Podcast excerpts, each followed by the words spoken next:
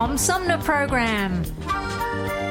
The Tom Sumner Program is a live variety show with music, comedy, and special guest interviews every Monday through Friday. Oh, it's always a pleasure to be with you, Tom. You know that. Yay, Tom! I love it in Flint. You're very astute, Tom. Not an easy question. I'll debate Andy Dillon on your show. Well, uh, that's a very good question. Uh, hello, darling. This is Elvira, Mistress of the Dark, with Tom Sumner. I'm all right, Tom. How are you? You lucky day, Mr. Sumner. Ciao, Tom. How are you today? That's a good question. Hi, this is actor, comedian Joe Nipote, and you're listening to the Tom Snyder, uh, Tom Smothers. Uh, I mean, I'm sorry, what's his name? Oh, Sumner. The Tom Sumner Program. Good morning, Tom. How you doing? Hey, at least I got the Tom part right. Stay tuned, because it's on now. The Tom Sumner Program. This is a message from the Centers for Disease Control and Prevention. Older adults and people of any age who have serious underlying medical conditions are at higher risk for severe illness from COVID 19. If you are at higher risk, you should stay home as much as possible and avoid close contact with people who are sick to protect yourself. Call your doctor if you have concerns about COVID 19 and your medical condition, or if you get sick.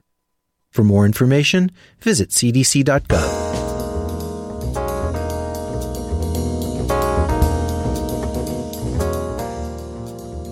Happy holidays! Janaea, Sam, Tanaya, Zoe, Autumn, Destiny. And the Tom Sumner Program.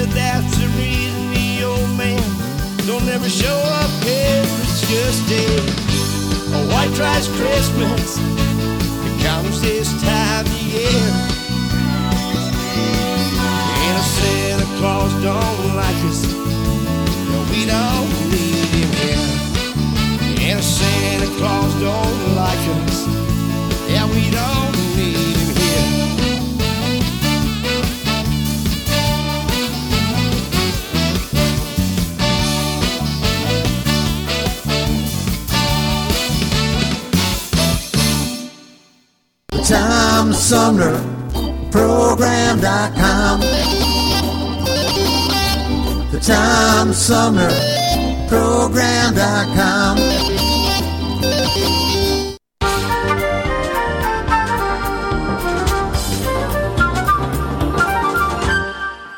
Hey, welcome back, everybody. This is the Tom Sumner Program, and uh, my guest this hour is the author of more than 200 books for young readers on basketball, baseball, football, soccer, and more.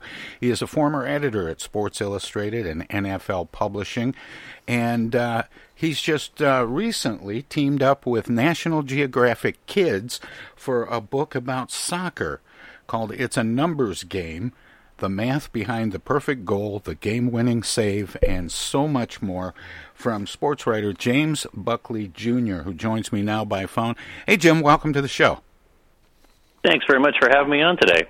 Um, you know, I'm used to thinking of, of geometry related to billiards, for example, and all sports have statistics. But what's the deal with, with soccer? And math? Well, soccer is basically one big giant game of geometry. Uh, you've got shapes moving around the field. You've got angles where the ball is moving. You have vectors where the ball is rolling. Uh, you have a sphere moving through the air. That's physics. That's math. So uh, the way that anything moves can be connected to mathematics, geometry. The, what we try and do with the series, it's a numbers game, is combine the basic elements of math and, and geometry with a sport that we know kids love. And so for young readers and young soccer players and young students, it's a great way to combine a couple of one thing they may not be as excited about math, but things we know they're excited about, uh, which is sports. Specifically to soccer, there is admittedly um, a lot less um, uh, math and stats in soccer than in other sports, just because there's fewer uh, there's fewer data points. There's not as many things to count in a soccer game as there is in a baseball game or a football game. Uh, there's just a, it's a much simpler uh, flow of action: passes, shots, saves, assists. Some of the things you can count. Um, but uh, since there are so few, knowing the ones that are used uh, can make you uh, help you understand the game a lot better. Um, and understanding uh, turns into action, and action turns into getting better on the field, and getting better on the field means you have more fun, and that's the whole point of the sport, after all. I can't even imagine trying to plot the uh, um, the math involved in hockey. yeah, it's uh, it's uh, very fast, but if you slow it down, there's a lot of math in hockey too. Oh, I'm I'm sure there is. It's just Yeah. uh, way fast for me. Um, but uh, let's um, let's pick this apart a little bit. The um, uh, soccer, and and you mentioned almost parenthetically that this is part of a series. hmm There was a, it's called It's a Numbers Game is the series. We did a book on basketball which came out earlier this year, and we have a book on baseball that's coming out next spring. Uh, I think they have a football book planned for about a year from now. Um, but soccer is the the one that's out right now. So yeah, we think it's a great way to combine. Uh, you know, combining sports and math is nothing new. We're not breaking new ground here. It's been done in, in classrooms and curriculums, and I've written other books on that that, that you know combine the things before. Um, but it's a natural connection because you know what's the first thing you think about? One of the first things you think about with any sport is stats. Keeping Yeah. track of everything, you know, and uh, soccer, like we said, doesn't have quite as many, but that doesn't mean it doesn't have some. It has quite a bunch. And so, how do you keep track of goals? How do you see which goalies are the best by having the best goals against average? Well, that's a, that's some math right there. Um, one of the newer stats in, in soccer is called possession percentage, which is basically uh, what percentage of a game, how much of a game does a team control the ball, and how does knowing that number affect the strategy? So, is in fact possessing the ball 72% of the time better than 57% of the time, and why? And so teams can look at that kind of information and to, to strategize. Um, so it's a, uh, it's it's it's a natural connection, um, but it's it's for players. Alex Morgan, who is a superstar for the U.S. Women's National Team, was nice enough to write the foreword uh, to the book. And in the foreword, she talks about how um, they constantly talk about angles in practice. So in practice, in other words, when they have time to think about it and stop and plan, they think about angle. So, what's my angle of attack toward the goal? What angle should I take so that I can be open for a pass? Um, if I'm going to run past this defender, what's the angle I should take to get there? That's all geometry. But during the game, you don't stop and think about it. It's intuitive but you have to have the basis for that intuition. And so, learning about how soccer players see the field as a series of triangles, we have a really nice spread in the book about the triangle being the most important shape in soccer. And understanding how that moving triangle sort of wanders throughout the field constantly wherever the ball is. And that gives you, and once you see it on paper and then you watch it in the game, it immediately comes to view. You immediately go, "Oh, look, there's that triangle. I just read about that." And you see it and you understand why they're doing it. And it just it makes the game more enjoyable to be able to track that kind of information. How did soccer get the uh, the handle the beautiful the beautiful game? That comes uh, directly from uh, Brazil, uh, to be honest. Uh, the game had been played for many decades uh, before um, Brazil really started to change the way it was played. Um, soccer, as it began in England uh, in the 1860s and 1870s, was a really rough sport, very, very uh, physical. Um, not very uh, crisp, not very delicate. It uh, involved lots of long kicks, big tackles, um, lots of smashing into things. The Brazilians began to focus a lot more on the smaller aspects of the game, the dribbling, the quick passing, uh, the movement of the of the players to be in a place where the ball would suddenly find them. Um, a lot of that started because, um, unlike England, where they had lots of space to play, in South America, a lot of the greatest players and a lot of the people came up from the very, very tightly packed cities. There wasn't a lot of room to play, so you had to learn to play in very small spaces.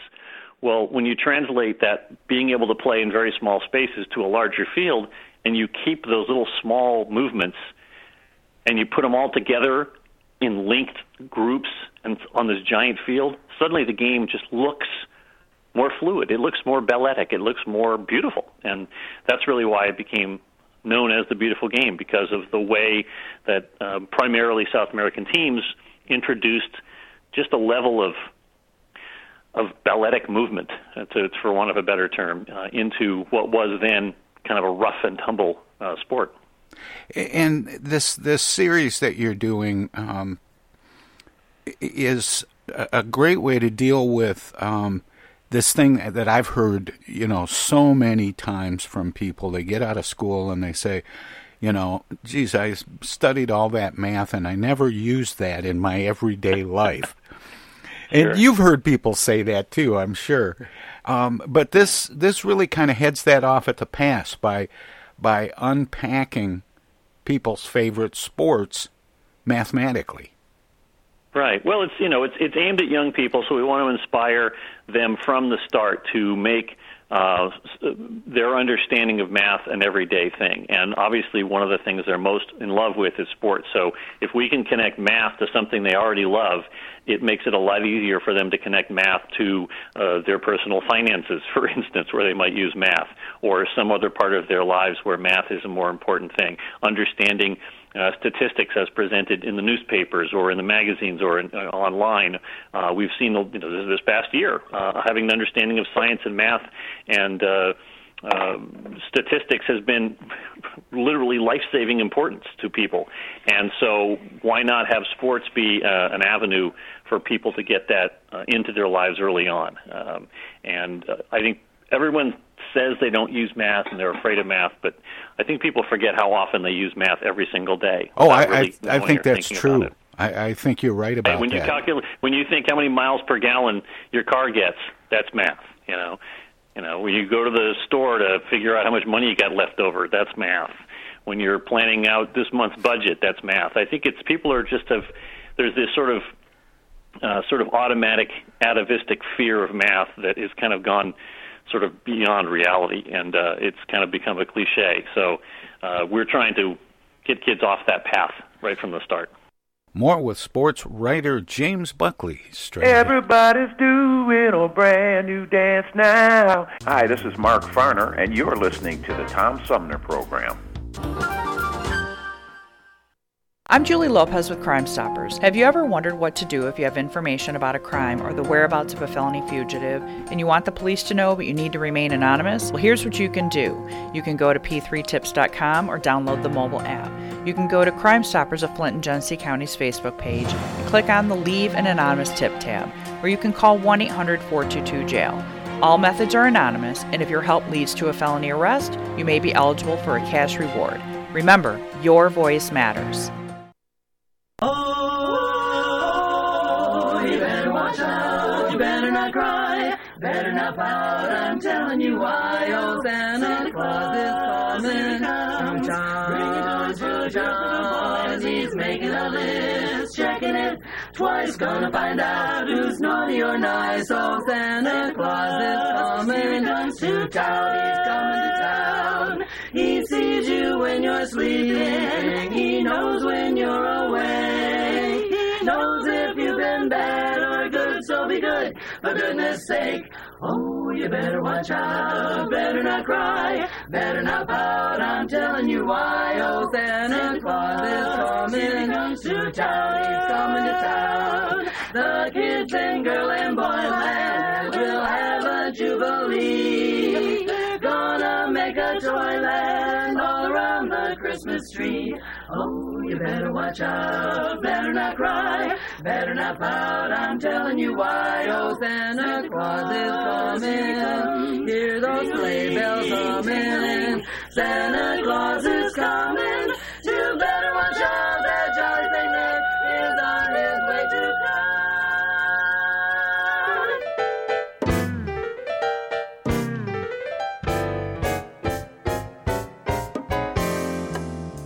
The Tom Sumner program has hosted live candidate forums for local, state, and national offices at bars, restaurants, coffee shops, and colleges. Armchair Politics has gone to Lansing, Frankenmuth, Birch Run, and Hell. Hell, Michigan, that is. We've done shows all the way to the Mighty Mac and back to the bricks. We've done remotes from a baseball stadium in Lansing, a grocery store opening in Flint, and from a moving train. We'd like you to tell us where to go next. You can write to us at TomSumnerProgram.com, call us at 810-339-8255, or contact us on Facebook. This is your chance to tell the Tom Sumner Program where to go.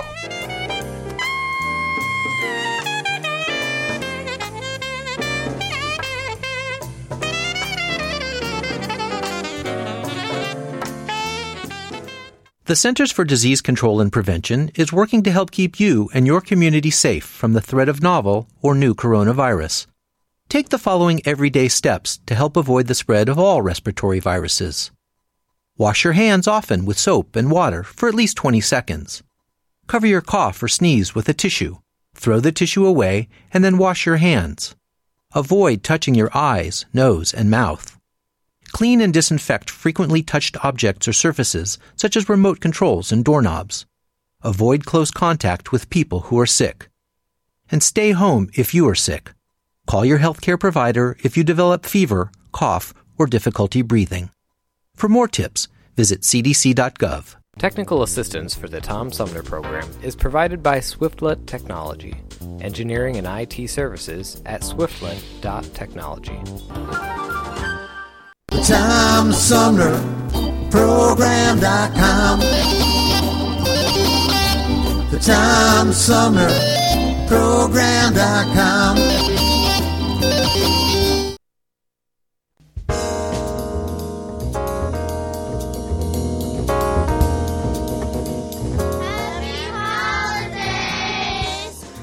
Kevin.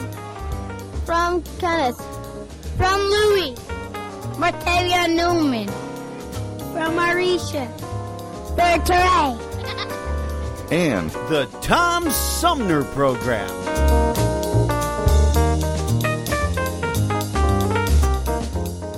More with sports writer James Buckley straight ahead. Now, soccer is growing hugely in popularity in the U.S. It's always been popular yeah. around the rest of the world.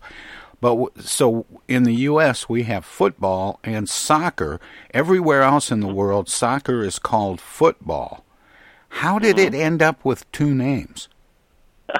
Uh, this is a great story, which soccer fans uh, love to tell to non-soccer fans. Uh, back in 1863, uh, there were two competing groups of sports organizations in England, and they got together to figure out how they could organize these the rules of the, there was there were games all over the place and everybody was playing by different rules so they all said this is crazy we've got to get on the same page here so they had a meeting at a pub in england in 1863 a story we tell in the book and they decided, okay, we're going to split up into two groups. One of you is going to play with your hands. We're going to call that rugby football because that was named rugby, started the rugby school. And the other one's going to play with our feet, no hands. And that's going to be called association football because we'll all associate with each other on the field. So that's how it started in England, and association football began and still played there today. Although they just call it football now in America, we already had a sport at the same time that we called football that rarely used your foot mostly was smashing your head into each other. So we should have called it headball, but anyway. Um, so to avoid confusion, we needed a new name for this kicking sport that was coming over from England. And the abbreviation for association is ASSOC or ASOC. So it became ASOC football or simply soccer. So that's why there's two names. And and yet there's a world and yet there's a World Soccer Cup. There is the World Cup. It is not called the World Soccer Cup. It's called the World Cup, um, and it's organized by FIFA, which is the Fédération Internationale de Football Association. Uh, oh, that's so right. The Federation of Association Football uh, is what the world organization is known as. Um, soccer is called soccer in the United States, somewhat in Canada, um, a little bit in Australia because they have Australian rules football down there. They have their own separate kind of football. Um, I think there's one or two other small countries that call it soccer, but otherwise it's basically football or the word for football in that language. And and how many books will end up in this series? What what all sports will be part of well, the It's a Game sure, we, or numbers game? We've already done basketball. That came out in last January. Uh, sadly, with a, a foreword by Kobe Bryant, um, who uh, actually the book was published like two days before he passed away. It was really sad oh, when we, we heard that terrible news. But um, uh, then this book is just out now with soccer, with a foreword by Alex Morgan, I mentioned from the U.S. Women's National Team, and then coming out in I believe March next year is uh, It's a Numbers Game Baseball, which obviously has packed with numbers, tons of stuff in that book. Um, the forwards by Sean Doolittle, great uh, pitcher for the Washington Nationals. And then uh, I believe football is on tap for about a year from now. And after that, we'll see how the series does, and maybe we can do hockey next. hockey will be a fun one. Um, yeah. But I, you know, I'm looking through this book and I'm always impressed with everything National Geographic does because of the quality of the photographs and and yeah. the and the printing quality and the reproductions of those photographs in sure. the books themselves. Um, you've been an editor for different publications, Sports Illustrated mm-hmm. and uh, NFL Publishing.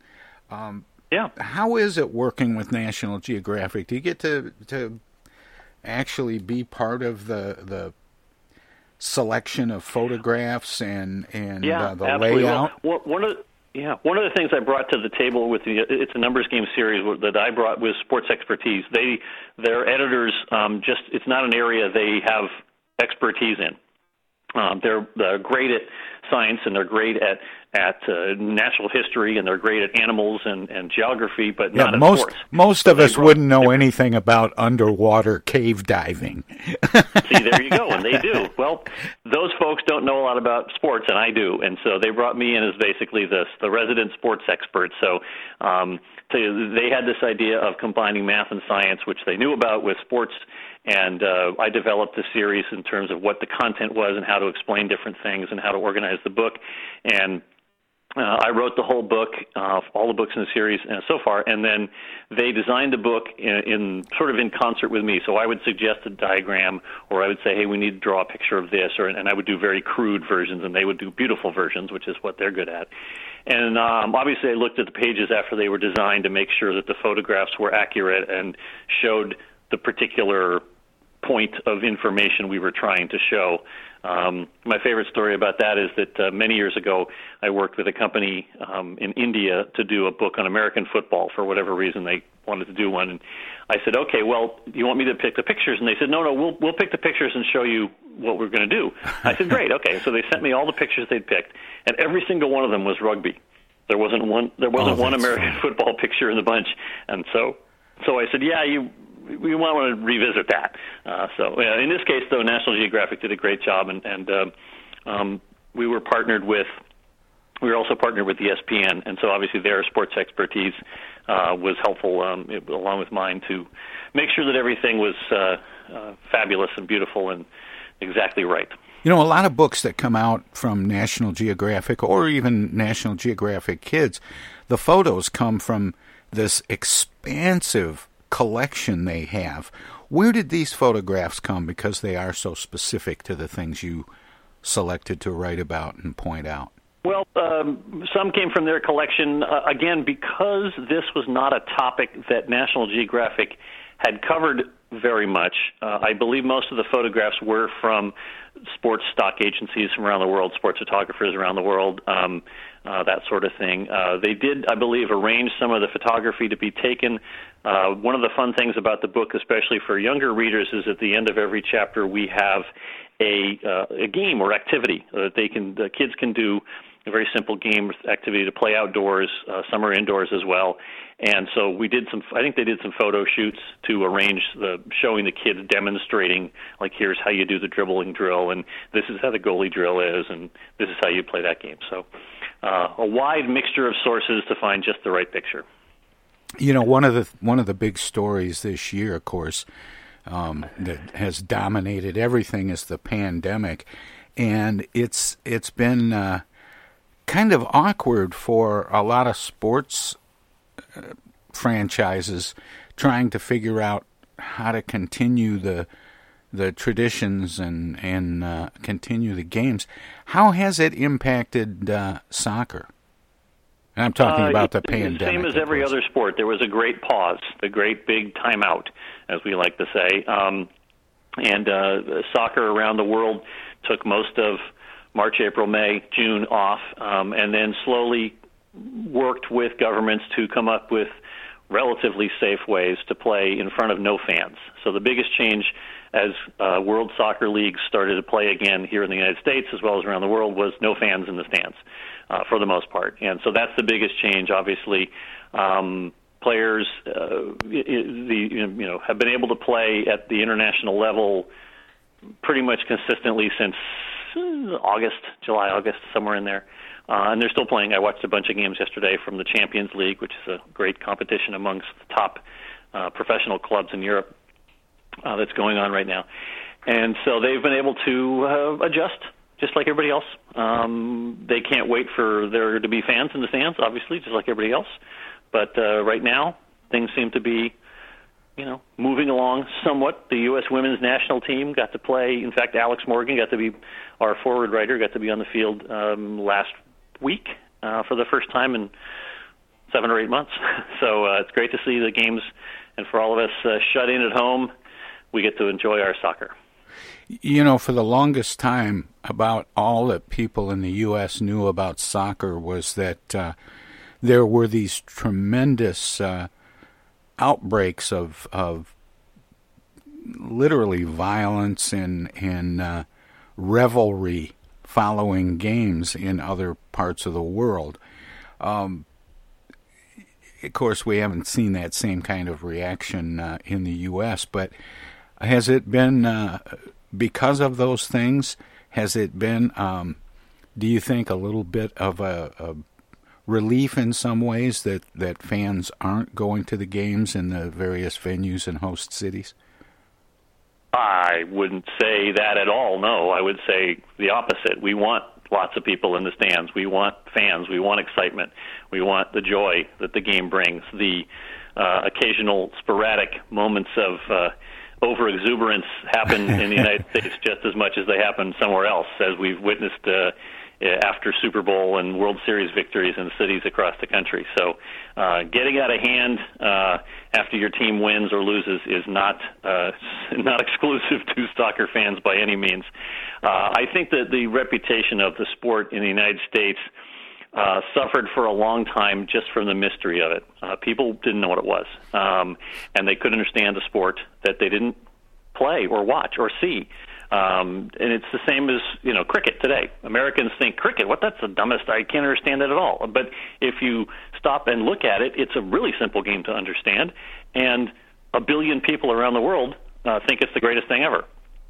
So it's it's it's not a question of soccer was not popular or was looked uh, down on because of what the fans did off the field or anything like that. It was because the people just didn't understand it. They didn't know it. How how Uh, similar? The last twenty or thirty years, as, as we've come to know it, as more and more people have seen it, as kids growing up uh, playing it have have learned that it's more there's more to it than than meets the eye. Um, it has just grown you know radically since then.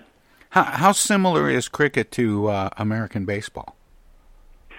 Um, it has a lot of similarities and it has some differences. Um, it, it, the, the basic idea is a, a, a pitcher and a batter, uh, a bowler and a batsman, as they call it, and uh, fielders trying to prevent uh, the batsman from running bases. Now, there's only two of them as opposed to four. Um, the number of pitches is limited uh, as opposed to pitchers who can throw, keep throwing forever. In baseball, every pitcher and bowler in cricket gets six shots, six pitches at a time. Um, the most fun thing about cricket, I think, is that the batter can hit it in any direction. So there's no foul balls. um, he gets bowled the ball, he swings, and he can hit it backwards. He can hit it sideways. He can hit it straight ahead. He can hit it however he wants, and uh, um, he doesn't have to run. If he doesn't think he hit it far enough that he can get to a base safely, he just stands there. Okay, didn't happen. Pitch again. So um, it's it's uh, once you get into it, it's quite a fun game. But uh, anyway, so but back to soccer, I think um, uh, uh, we really have seen another great development in soccer in the last uh, couple of decades in America, and that is the uh, enormous popularity of the United States women's national team and the growth of, of women in soccer. Um, more so than almost any other major sport, maybe basketball you throw in there, uh, soccer has really become an enormously inclusive sport, and that the women's sports um, have greatly benefited uh, from the growth of soccer in the United States. The women's national team is the best team in the world. Uh, we can't say that about very many of our uh, national sports teams. Maybe, you know, basketball when the pros get to play. Um, but uh, the fact that American women have led the way um, in world soccer and that millions and millions of girls have gotten a chance to play sports because of soccer, uh, I think is one of the really great benefits. And I'm super happy to see Alex Morgan in our book. And we really focus a lot in the book on making sure that we let kids know that everybody really is welcome and um, there's a spot for everybody on a soccer field, no matter who you are. Well, and not to mention the important contribution of soccer moms. Soccer moms, absolutely. We love soccer moms. I had a soccer mom. My mom was a soccer mom. My my wife was a soccer mom. Uh, it's it's kind of a cliche, but uh, the very fact that there's a cliche in America with the word soccer in it, to me, is Well, and and that is Um, kind of interesting because there is this whole persona built up around soccer moms with the minivan and you know hauling kids to soccer practice. I don't ever remember seeing anything like that for baseball or football or basketball. Well, it hit a, it hit kind of a, a sort of that you know post boomer uh, having kids groundswell of population. So I think it was kind of both democratic and uh, demographic and social that you had a, a much larger number of parents being heavily involved in their kids' lives. The thing that more kids were doing than any other was soccer, and those two things kind of happened at the same time. If if you know if if moms were super involved with their kids' lives, well, like my kid, my mom never took me to baseball practice when I was growing up. I just got my bike and went. Yeah. There wasn't like an organized group. There wasn't like soccer, you know, team moms. You just showed up and then you came home. That was it. Um, but that that idea that parents need to be super involved that happened in the 70s and the 80s that you know we you know are we were just you know our the next generation us me um my with my I coach my kid in soccer every year uh for 11 years. Um and I loved it. It was great but my dad never coached me in any sport not once. It didn't occur to him. So I think there was a cultural shift and it happened at the same time that soccer was the dominant sport. So if basketball had been the dominant sport, it would have been basketball moms. And I, I have to think that the fact that there is so little violence in soccer has to be appealing to moms and dads too. Oh, absolutely. No, no, it's a, it's a, it's a, it's a safe sport. I mean, it's a physical sport. It's a contact sport. You run into each other. It happens, but that's not the point of the game, and that's a big, that's a big, a big plus for for parents certainly today. Um, you definitely, you know, for instance, one of the nice things, in, in when I was growing up, we would hit the ball with our heads at any age. Today's kids are not coached on how to on how on, on using their heads. They're told not to use their head for the ball until they're, I think, mostly 11 or 12 at this point, um, because scientists have learned of the impact of repeated, you know, head balls and, and concussions on young brains. Well, what a great development that you've. The sport was already really safe, and now the one thing that wasn't super safe let's let's change that and let's make it even safer. Um, so yeah, absolutely, very good point, because soccer is um, is a relatively safe, super fun, positive physical activity for people of any age. Really, I, I, I suggest you try it yourself. It's a great game. I've been playing. I play on men's leagues uh, whenever they let us for the last thirty years. And yeah, and you still play. Yeah, yeah. Well, I mean, when they let us, yeah, we, we can't wait. I've been on the men's league, the Los Renegados, uh, the Renegades. We've been playing together for going on 20 years. It's a great team. We have players from about nine different countries. Uh, we get together every week and pretend we're young and have a great time playing the game we love. Now I'm looking at a at a hard copy, a, a hard uh, a hard uh, cover copy of uh, the Mhm. book. It's a numbers game, um, but I'm always curious uh, because so many people are. Um, just sort of addicted to the computer that I, I wonder is there an electronic version of the book? That's a really good question. I assume there is. Uh, we certainly have found in kids nonfiction that the uh, percentage of people buying the electronic version of any of our nonfiction books is is tiny, tiny, tiny, tiny. Uh, less than five percent in many cases. Uh, not even uh, really a big deal. Um, uh, you certainly can get it, as far as I know, available uh, as an ebook. But uh, it's really a book that's best enjoyed um, in paper in front of you, lying down on the floor, looking at it, looking at the diagrams, maybe taking some of those things into action. Um, so uh, yeah, so whenever uh, you know people are trying to buy it, I definitely suggest they go to their independent bookstore. We really want to support independent bookstores, uh, sure. especially during the pandemic. We really need to keep them open to help spread the the knowledge of the world. If you don't have an independent near you, obviously the online bookstores, Amazon, whatnot, uh, uh, can track it down for you. Uh, I think Barnes and Noble's still out there too, so try them out. So really appreciate it. I hope folks consider it as a Christmas gift book. It's a great book for any age kid, um, and uh, a great introduction to soccer. And uh, don't tell them, but they might learn something. it's better to sneak that stuff in, isn't it? That's it. That's the plan. Um, is it kind of a tough time to be coming out with a book because of the pandemic? No, it's a great time. Books are doing great. Um, really, on nonfiction, the, the single largest, um, uh, the the book category that has had the largest growth from last year to this year is mine, juvenile nonfiction. We're up 35% or more uh, over what we sold last year. So the pandemic has created an enormous uh, market and opportunities for um, for nonfiction books for kids because parents are looking for uh, ways to um, entertain, educate, inform uh, their kids that, that obviously the schools, because they're so impacted, uh, aren't able to do as well. And so it's been a super year for kids nonfiction books, um, which is a, a great silver lining to this horribleness. And, and this is a, a great book for just that. It's a numbers game, soccer, the math behind the perfect goal, the game winning save, and so much more uh, from uh, sports writer James Buckley. Um, Jim, I always we're, we're just about out of time. I, I can't believe how fast it's gone. Um, I know it was great, but uh, I always give uh, guests a chance to let listeners know where they can find out more. Of course, the book is uh, you know is everywhere. Um, but Yeah. do you have a website where people can kind of keep track of uh, or get to know you and your work, well, sure. past, present, happy to and tell future? you. Yeah, well, I would definitely send people to the National Geographic Kids website. They have tons of information not only on this book, but there's another book in this series on basketball, and you can also find out other information about the great National Geographic Kids uh, activities. Um, I run a company called the Shoreline Publishing Group. If you want to see the books we produce, it's at shorelinepublishing.com. That's shoreline like beach publishing.com. Uh, we've done a lot of great nonfiction books over the years, and uh, I'm really happy to tell everybody about this one. And uh, I thank you for having me on today. James Buckley, thank you so much, and best of luck with the book and the upcoming books in the series. You bet. Take you care. bet. Happy holidays to all. Take care. Same to you. Bye bye.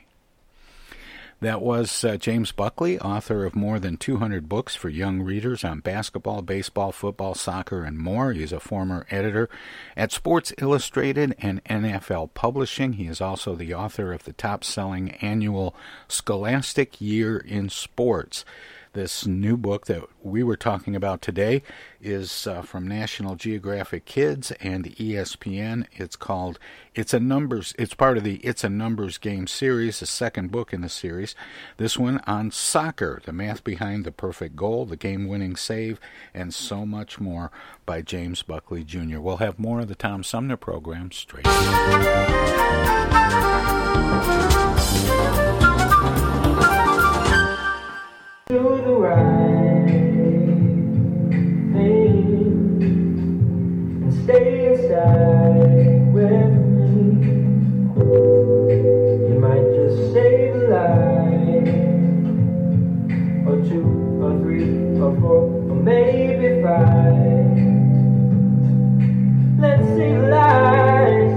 Are we crazy,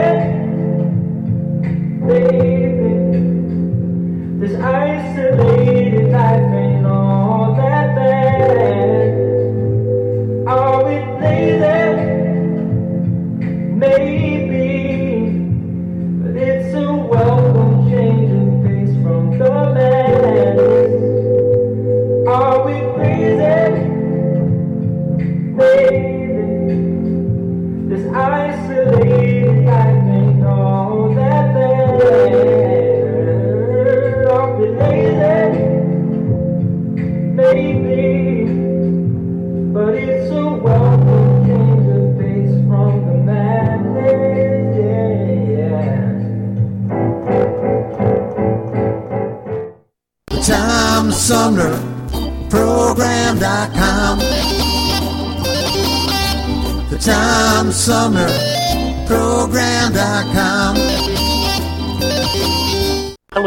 Citizens. Darkwing Duck here, and every time I'm in Flint fighting crime, I always stop by the Tom Sumner program. Don't forget, stay dangerous. Darkwing Duck out.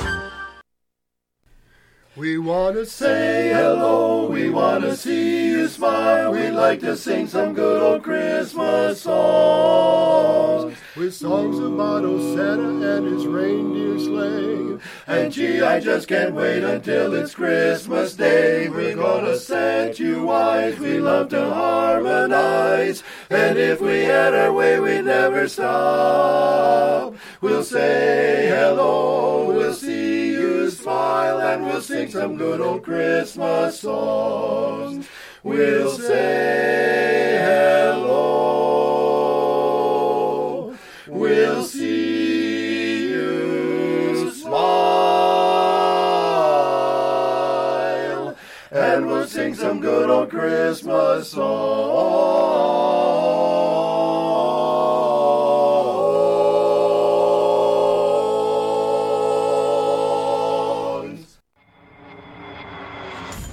The Tom Sumner program plays host to the best political roundtable on radio every Wednesday from 10 a.m. to noon. Armchair Politics features great commentary and analysis about the headlines from local, state, and national politics with an alumni of world class pundits, plus quotes, tweets, and those weird and wacky stories we call the X Files. If it's Wednesday, catch Armchair Politics on the Tom Sumner program.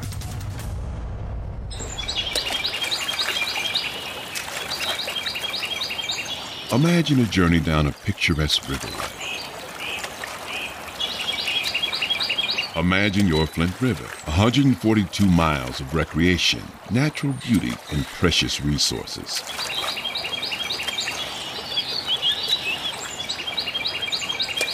The Flint River is a vital resource that is available for all to use and enjoy. The river and its ecosystem provide unlimited recreational opportunities and natural beauty while supporting wildlife in a vibrant landscape. We all have a responsibility to protect and preserve this precious resource. Learn more at flintriver.org or call the Flint River Watershed Coalition at 810 767 6490.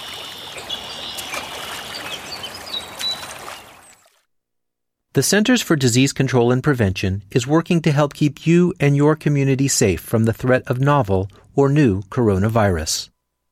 If you have traveled to a country with a widespread outbreak of COVID 19, CDC recommends you stay home and check your health for 14 days after returning to the United States. Take your temperature with a thermometer two times a day. Watch for symptoms like fever, cough, and trouble breathing. And if you feel sick or have symptoms, call ahead before you go to a doctor's office or emergency room. Tell the doctor about your recent travel and your symptoms and avoid contact with others. For more information, visit cdc.gov. Hi, this is Tom Bodett from Manger 6. We know you've been traveling a lot this holiday season and you've probably been told there's no room at the inn. Well, that's just not the case here at Manger 6. Why, for just 29 drachma, we'll put you up in a warm, comfortable stable with plenty of fresh milk for the newborn. There's even individual stalls for your mules, camels, or whatever you happen to be driving across the desert. And in case unexpected visitors decide to drop in on you, shepherds, wise men, holy ghosts, it's not a problem at Manger 6. There's plenty of frankincense and myrrh to go around. This is Tom Bodett from Manger 6 reminding you there's always room at this inn. We'll even leave a star out for you.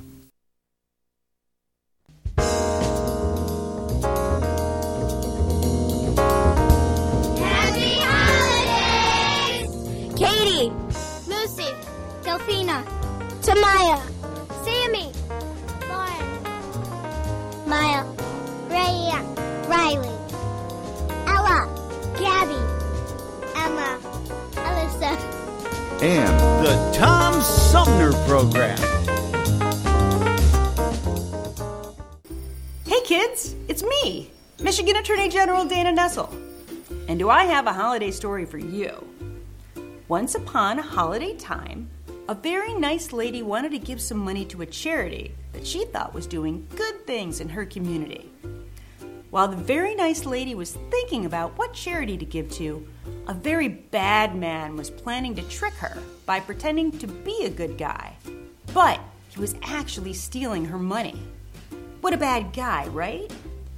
But the very nice lady was also a very smart lady, and she knew that my office has a whole team of people ready to go after the bad guys. Now, this very nice and very smart lady also did her homework. So when the bad guy called her and said he was from Acme Charitable Foundation, she asked him some very important questions. Questions that everyone who is donating to a charity this holiday season should ask. First, she asked the bad guy for the name, address, and phone number of the Acme Charitable Foundation so she could look it up to make sure it was real. Yeah, it is a legitimate charity. Nunchucks for Ducks teaches martial arts to needy ducks. Next, the very nice and smart lady asked him for the Acme Charitable Foundation's nonprofit registration number to make sure it was registered by my department to ask for donations. What's my registration number? It's uh, 867309 uh, for W0. Then she asked how much of her donation would actually be used by the Acme Charitable Foundation to do what it's supposed to do. Next, because she's smart, the very nice lady asked if her donation was tax deductible. And finally, she told him she would do her homework by visiting her connection to consumer protection, michigan.gov/ag, or call our charitable trust section. And if the Acme Charitable Foundation checked out, she would donate online using a credit card. And the bad guy hung up because he knew she was a very smart lady and would not be tricking her this holiday season. So, kids, the moral of this story is this. While there are lots of people in need this holiday season, and it's important to give, make sure your money goes to the right place.